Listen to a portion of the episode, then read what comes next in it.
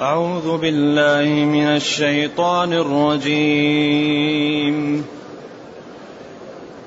ولئن أخرنا عنهم العذاب إلى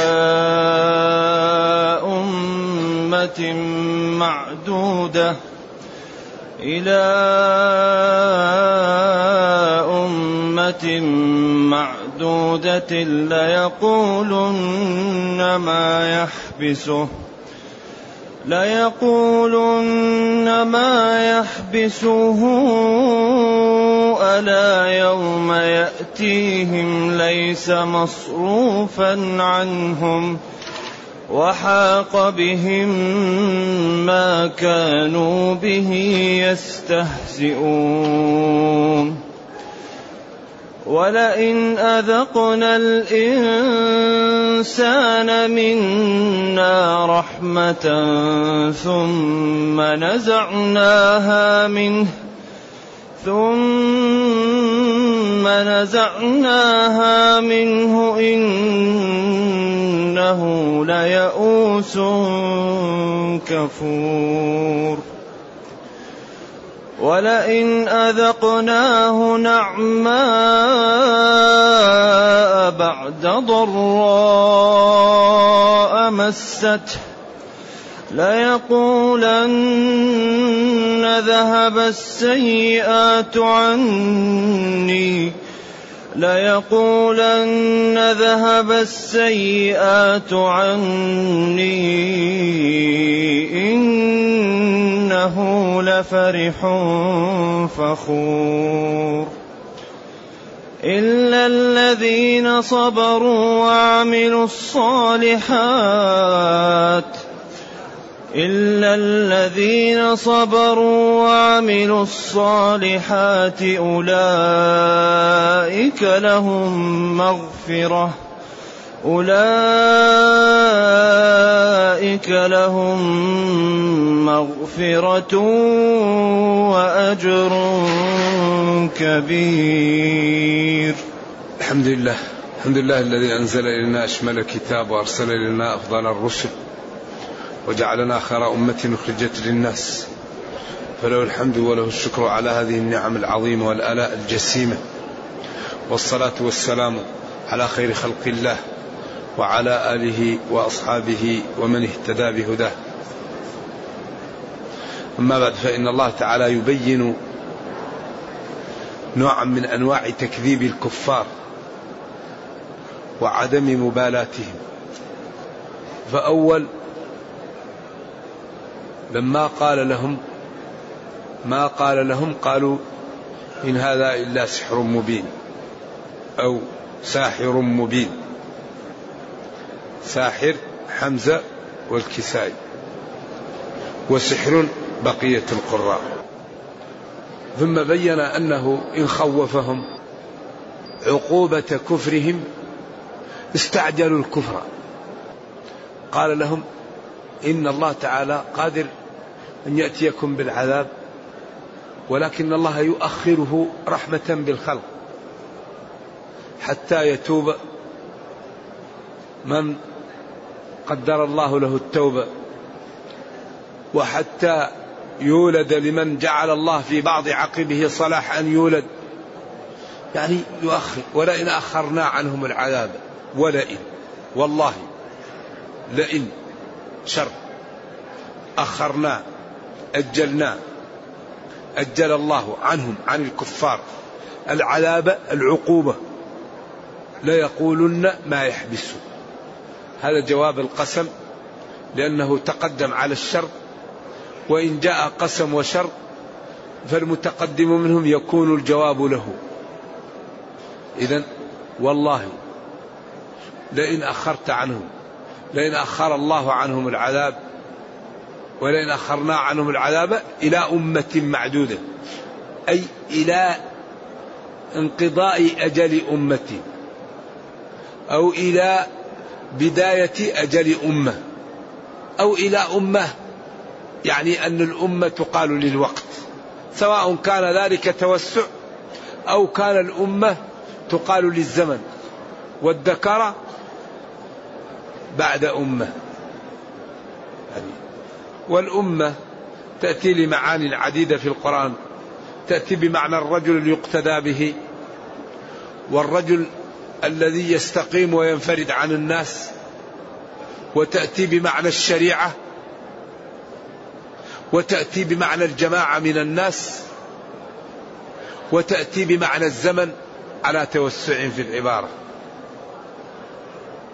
إذا يقسم الله جل وعلا أنه إن أخر عن هؤلاء الكفار العذاب لا يستعجلون ويقولون ما يحبسه على سبيل الاستبطاء وعلى سبيل التمادي في الكفر والجهل بعواقب الأمور. لأن هذا الأمر في غاية الخطورة. ونحن يتلى علينا هذا الكتاب ونقرأ هذه الأمور ليعتبر كل واحد منا قبل أن يفوت الأوان. الفائدة أن هذه الأمور الإنسان يأخذ منها العبرة ويأخذ الحيطة. اذا هؤلاء لا يقولون ما يحبسه. ولئن أخرنا أجلنا وبطأنا عنهم العذاب إلى انقضاء أجل أمة أو بداء أجل أمة أو إلى زمن. سواء قلنا الأمة الزمن أو انقضاء الأمة لأن الأمة تنقضي في الزمن. ليقولن على سبيل الاستهزاء والإنكار ما يحبسه أي شيء يمنعه من أن يأتي. والحبس هو المنع وعدم السماح للإنسان بالتصرف. ما يمنعه أن يأتي ويجعله لا يأتي. ألا حرف استفتاح. يوم يأتيهم ليس مصروفا عنه. هم يستبطئونه لجهلهم ولكن إن حل بهم لا يرفع. وهل هذا المقصود به يوم بدر؟ أو المقصود به يوم القيامة؟ أو المقصود به إذا حل العذاب بالكفار؟ خلاص. وكذلك أخذ ربك إذا أخذ القرى وهي ظالمة إن أخذه أليم شديد. ويأخذهم على تخوف. التخوف هو التدرج. يعني قليل قليل حتى يأخذه. إن الله لا يملي للظالم حتى إذا أخذه لم يفلته لذلك التخوف هذا عجيب. هو التنقص شوية شوية حتى يقال له تعال. ماذا تعلم عن نبيي؟ ماذا تعلم عني؟ فالذي لم لم ينتبه يقول آه آه سمعت الناس. والذي انتبه من نفسه ينجو. ألا استفتاح. يوم يأتي ألا يوم يأتيهم؟ ليس مصروفا عنهم. ليس العذاب مصروفا عنهم. وحاق نزل بهم. ما كانوا الشيء الذي كانوا به يستهزئون ثمرته ونتيجته. لذا لو تأملنا القرآن نجد أغلب من يدخل النار من كان يستهزئ. أئنك لمن المصدقين إذا متنا؟ يعني يسخرون. إن الذين أجرموا كانوا من الذين آمنوا يضحكون. وإذا مروا بهم يتغامزون. وإذا انقلبوا إلى أهلهم انقلبوا فكهين. وقال في سورة قد أفلح المؤمنين لما قالوا ربنا أخرجنا منها أخرجنا من جهنم فإن عدنا في الإجرام والكفر فإنا ظالمون. قال اخسأوا فيها أبقوا فيها أذلاء مطرودين مهانين ولا تكلمون. لما لا إنه كان فريق من عبادي. يقولون ربنا آمنا فاغفر لنا ذنوبنا وارحمنا وأنت خير الراحمين فاتخذتموهم سخريا حتى أنساكم ذكري وكنتم منهم تضحكون. جاكم المطوع. مسكين تيس ما يفهم. يسخر من أهل الدين.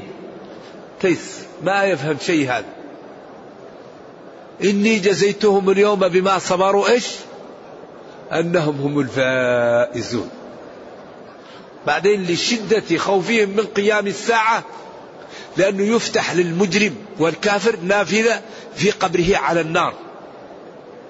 ويقول يا رب لا تقيم الساعة.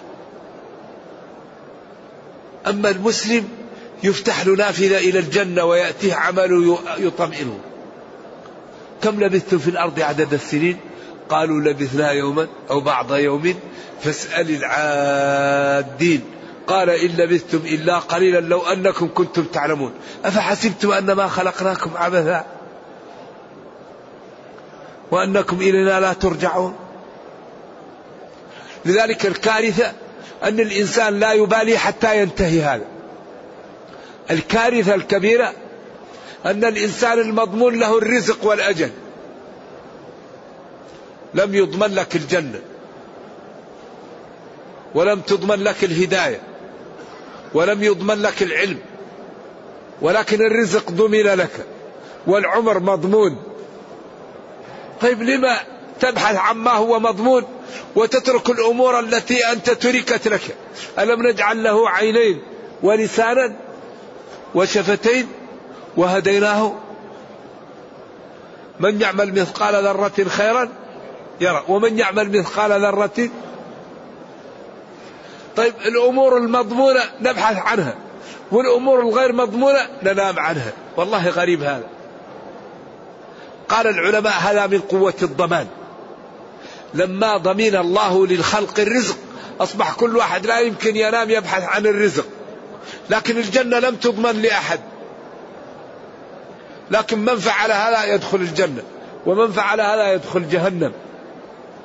فلذلك القرآن كله قائم على فريقين.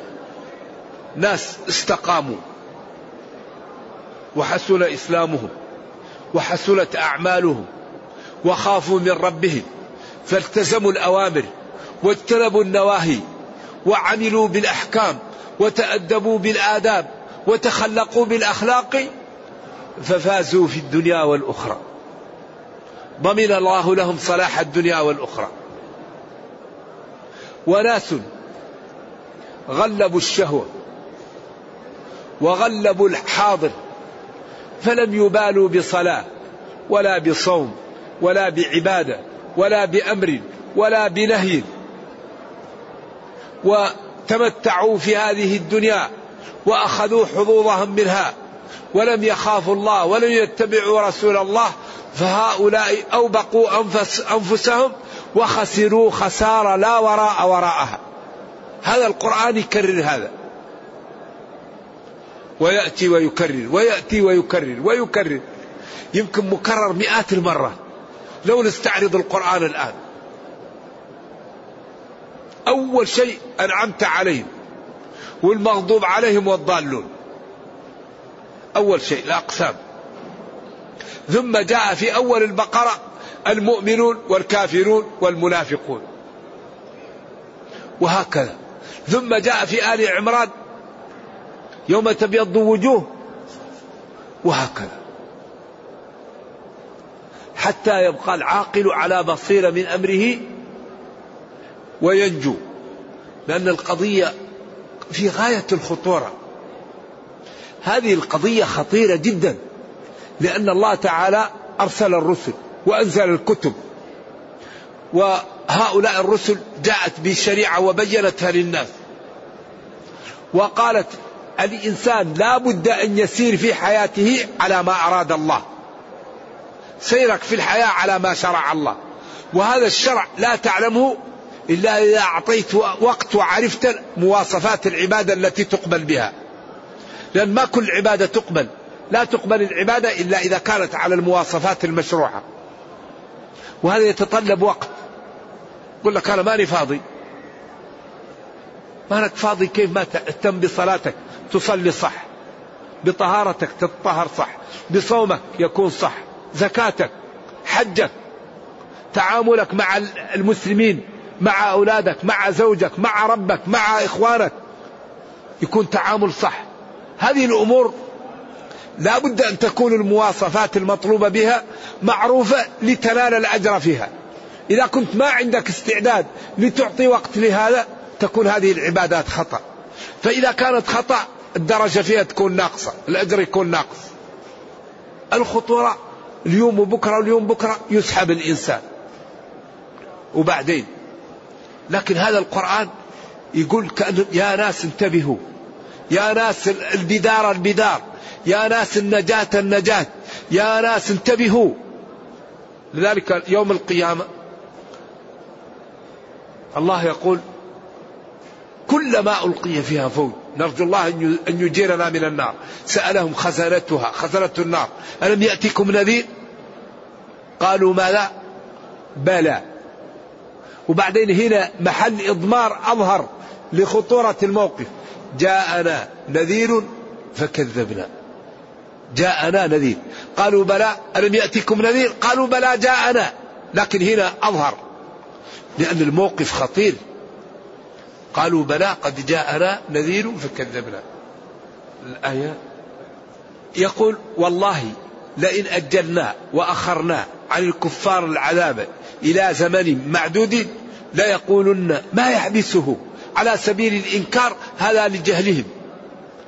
فالله كأنه أجابهم إجابة ضمنية بقوله ألا. ولذلك فصل الجملة لأنها كالجواب لم يعطفها ألا يوم يأتيهم؟ ليس مصروفا عنهم. ولذلك قال وما هم منها؟ بمخرجين. كلما نضجت جلودهم النار مثواكم خالدين فيها. وحاق بهم ما كانوا به حاق حل بهم. ما موصولة الذي كانوا به يستهزئون وهو الدين ومحمد صلى الله عليه وسلم وما جاءهم به يسخرون منه ويستهزئون. ولذلك أخطر شيء السخرية إن الرجل لا يتكلم بالكلمة لا يلقي لها بال يهوي بها في النار سبعين خريفا. قال له أوصيني قال له أمسك عليك إيش؟ هذا. هذا الذي يورد الناس الموارد. هذا هذا اللسان. لذلك الذي يريد النجاة لا يرفع الكلام لا يشتغل إلا فيما ينفعه. الآن أغلب كلام الناس في, في الغيبة. كيف ذلك؟ ذلك أنك لو رفعت قضية حصلت في مجلس لا تخلو من أن يكون فيها غيبة. لأن الغيبة ذكرك أخاك بما يكره.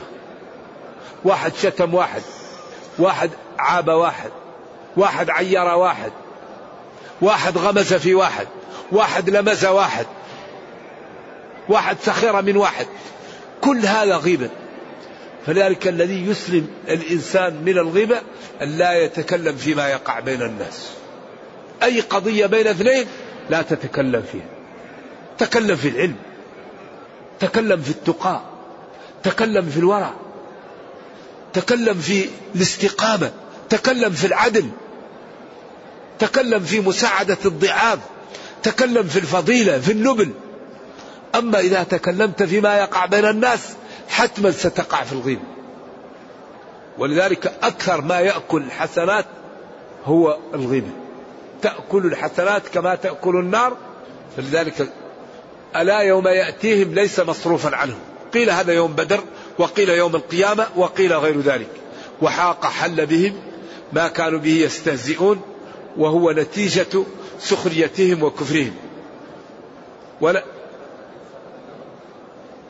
ولا بعدين يبين كيف ضعف الإنسان وأنه لا يتماسك. ولذلك قال وخلق الإنسان ضعيفا عجولا. إذا مسه إن الإنسان خلق هلوعا الهلوع هو إذا مسه الشر جزوع وإذا مسه الخير منوع. هذا هو الهلوع. لا يتماسك. ولئن أذقنا. الذوق أصله باللسان والنظر بالعين والسمع بالأذن والتفكر بالقلب واللمس باليد. لكن أحيانا تتوسع العبارة فيعبر عن الذوق بإيصال الشيء له لأن اللسان هو أدق الحواس في معرفة الأشياء. ولئن أذقنا الإنسان منا رحمة. الرحمة هو الصحة والرخاء والمال ورغد العيش. هذه الرحمة. والإنسان في ثلاثة أقوال. قيل الوليد بن المغيرة وقيل عبد الله بن أبي أمية المخزومي وقيل الإنسان جنس كل إنسان. ثم نزعناها رفعناها منه. أذقناها أي حليناها به وجعلناه فيها. فعبر عن وصول النعمة بالذوق يعني من باب التوسع في العبارة للإفهام. إنه ليئوس كثير اليأس كفور كثير الكفر. أيوة إنه ليئوس فعول. ويئيس ييأس ويي وييئس. مثل حسب يحسب ويحسب. ونعم ينعم. ثلاثة كلمات. أما أغلب فعل تكون يفعل أو يفعل ويفعل. أما فعل يفعل هذا نادر جدا. فعل يفعل قليل. نعم. إذا ولئن أذقناه نعماء بعد يعني هو إذا إذا إذا عملنا له ييأس ويكفر ويجحد كل شيء. ولئن أذقناه نعماء بعد ضراء مسته نعماء كما قلنا هو رغد العيش والدعة وصحة البدن بعد الضراء المرض والفقر وضيق الحال. يعني المرض والفقر هذه الضراء والخوف وعدم الاطمئنان. المرض وضيق الحال والخوف. ليقولن ذهب السيئات عني. ليقولن ذهب السيئات عني. هذا تعبير رائع في غاية الجمال. أي لا يقول هذا بفضل الله وبرحمته وبلطفه بي فيشكر الله وإنما يقول ذهب السيئات عني ما يستحي. تعبير تعبير جميل جدا. ولئن أذقناه نعماء بعد ضراء مسته ليقولن ما ينسب الشكر إلى الله. ولا يقول آه، بخلاف قل بفضل الله وبرحمته فبذلك فليفرحوا.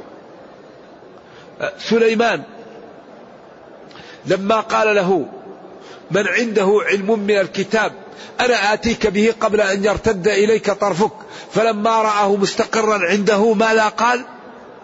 قال هذا من فضل ربي ليبلوني أشكر أم أكفر. أما هما قال يقول أن ذهب السيئات عني. طيب من أذهبها؟ لكن هم مجرمون. الرسل عندهم خلق عجيب. ما قال انظروا إلى الأبهة وإلى ما أعطاني ربي لم يعطيه لغيري. قال هذا من فضل ربي. وإبراهيم لجمال آه، خلقه وحسن تعامله لما قال لأبيه يا أبتي يا أبتي يا أبتي. قال له أراغب أنت عن آلهتي يا إبراهيم؟ لئن لم تنتهي لأرجمنك واهجرني مليا. ما قال له يا أبي يا كافر يا مجرم. قال له سلام عليك. خلق خلق رائع. وموسى لما قال له قال لقومه اذبحوا بقرة. ماذا قالوا؟ أتتخذنا هزؤا ما قال لهم يا قتل يا مجرمون؟ قال أعوذ بالله أن أكون من الجاهلين. ذلك أعطاهم الله من الخلق ومن العمل عجيب ولذلك هنا آه، تعبير القرآن في غاية اللطف والجمال. لا يقولن ذهب السيئات عني. أي لا ينسبون النعمة لموجدها ولعاطيها ولدافع النقمة عنهم وإنما يقولون ذهب السيئات عني.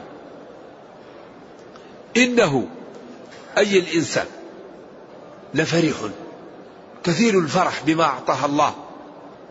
والفرح هو يعني الغبطة بقضايا الدنيا والتكبر بها على الناس واحتقارهم أنه أعطاه الله الغنى أو أعطاه الجمال أو أعطاه العلم. هذا مدعاه لأنك تشكر الله وتتواضع. ما ما تتكبر على الناس وتفرح فرح أشر وبطر. إنه فخور هو الذي يقول أعطاني وأعطاني على سبيل احتقار الآخرين والرفع من نفسه. ولذلك قال إن الله لا يحب كل مختال فخور. وقال ولا تمشي في الأرض مرحا إنك لن تخرق الأرض ولن تبلغ الجبال. يا مسكين أعرف نفسك. لو دعست الأرض ما تخرقها ولو شمخت بأنفك لا تصل للجبل. أين أنت؟ بدايتك ما هي؟ ونهايتك ما هي؟ وأنت بينهما ما لا تحمل. يا إنسان أنت حقير انتبه تب لله واعمل بطاعة الله واشكر الله وابتعد عن الحرام. تنجو بنفسك. لئن أذقناهم. ليقولن ذهب السيئات عني. أي المرض إنه لفرح كثير الفرح فخور كثير الفخر بما أعطاه الله تعالى بدلا من أن يشكر الله ويظهر نعمه عليه يقابلها بالكفر واحتقار الآخرين. إلا حرف استثناء الذين جمعوا الذي صبروا تجرعوا. المشاق على الطاعات وتجرعوا المشاق عن المعاصي وتجرعوا المشاق على ما قدره الله له. وذلك الصبر ثلاثة أنواع أو أربعة. والصبر هو مفتاح كل شيء. اصبر ولا تضجر من مطلب فآفة الطالب أن يضجر لا بد من الصبر لمن يريد أن يصل إلى غايته. وكل عمل تعمله لا تصبر عليه لا تنجح فيه. تصبر على أن تغض بصرك. البصر هذا كل المشاكل منه. قل للمؤمنين يغضوا من أبصارهم. تنظر فتأتي العين. تنظر تأتي الشهوة. تنظر يأتي الحسد. قال غض بصرك الأذن لا تسمع بها. الحرام لا تتصنت لا تتجسس لا تتسمع لقوم وهم كارهون. اللسان لا تنطق بالحرام.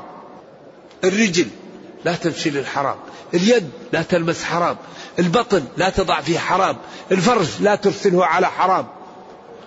إذا تصبر على الطاعة وتصبر عن المعصية وتصبر على أقدار الله وتصبر على النعمة فتقيدها. لأن وأصعب الأشياء الصبر على النعمة أن الإنسان لا يكفرها ويقيدها. لأن أغلب الناس إذا أعطي النعمة لم يصبر عليها كفرها. ولذلك إن الإنسان ليطغى أن رآه استغنى. إذا استغنى يطغى. إلا الذين صبروا. قيل الاستهلاء متصل وقيل الاستهلاء منقطع. والفرق بين الاستهلاء المتصل والمنقطع أن المنقطع بمعنى لكن والكلام لا يكون من الأول والمتصل الكلام منه. فكأنهم يقول لكن الذين آمنوا. وبعضهم يقول إن الإنسان كل الناس وداخل فيهم المسلم والكافر إلا الذين آمنوا ويكون الاستهلاء متصل وهذا أوضح. وأمشى مع السياق. إلا الذين صبروا. يعني على أنواع الصبر وعملوا الفعلات الصالحة.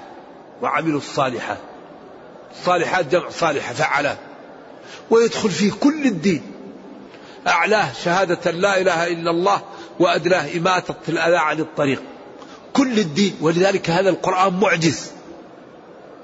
بروا بوالديهم أكرموا جيرانهم زاروا المرضى في في في المستشفيات أصلحوا ذات البين ساعدوا الأيتام والرميلات وصلوا الأرحام وعلموا أهليهم وذويهم صبروا على أذية إخوانهم أكرموا من تخالطهم من المسلمين لأن الله تعالى أمرك بذلك. من تخالط من المسلمين تسع شرائح كلها أمرت بالإكرام لها. واعبدوا الله ولا تشركوا به شيئا بالوالدين إحسانا وبذي القربى واليتامى والمساكين والجار ذي القربى والجار الجنوب والصاحب بالجنب وابن السبيل وما ملكت أيمانكم. والله دين في غاية الحسن والجمال. كل الشرائح التي تخالطها يجب أن تكرمها. عملوا الصالحات. تكرم كل من تخالطه. تغض بصرك. تبذل الخير. تكف أذاك. تلاقي إخوانك بوجه طلق. من أتاك يريد منك حاجة لا تستطيعها. رده ردا جميلا. كما قال الله لنبيه وإما تعرضن عنهم ابتغاء رحمة من ربك ترجوها؟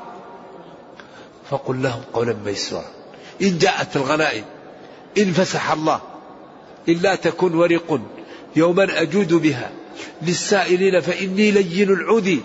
لا يعدم السائلون الخير من خلقي إما نوالي وإما حسن مردودي. إلا الذين آمنوا وعملوا الصالحات. إلا الذين صبروا وعملوا الصالحات فأولئك لهم من الله تعالى مغفرة لذنوبهم ومحي لها وأجر عظيم وهو جنات الخلد فيها ما تشتهيه الأنفس وتلذ الأعين وهذا المعنى هو في القرآن فريق في الجنة وفريق في السعير. يوم تبيض وجوه وتسود وجوه حزب الله وحزب الشيطان المسلمون الكافرون أهل الجنة أهل النار. قل إن الخاسرين الذين خسروا أنفسهم وأهليهم يوم القيامة ألا ذلك هو الخسران المبين.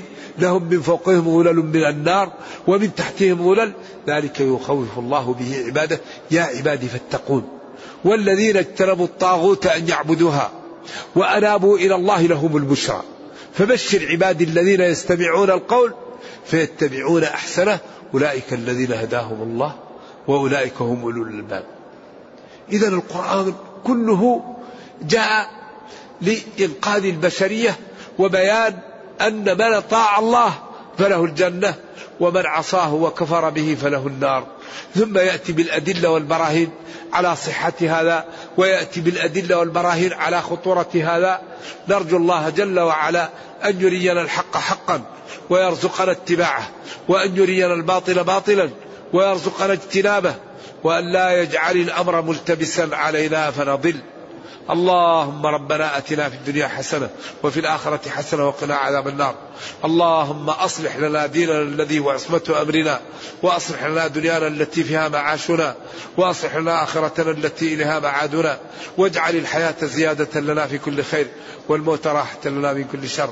اللهم اغفر لنا ذنوبنا كلها دقها وجلها أولها وآخرها علانيتها وسرها. سبحان ربك رب العزة عما يصفون وسلام على المرسلين والحمد لله رب العالمين وصلى الله وسلم وبارك على نبينا محمد وعلى آله وصحبه والسلام عليكم ورحمة الله وبركاته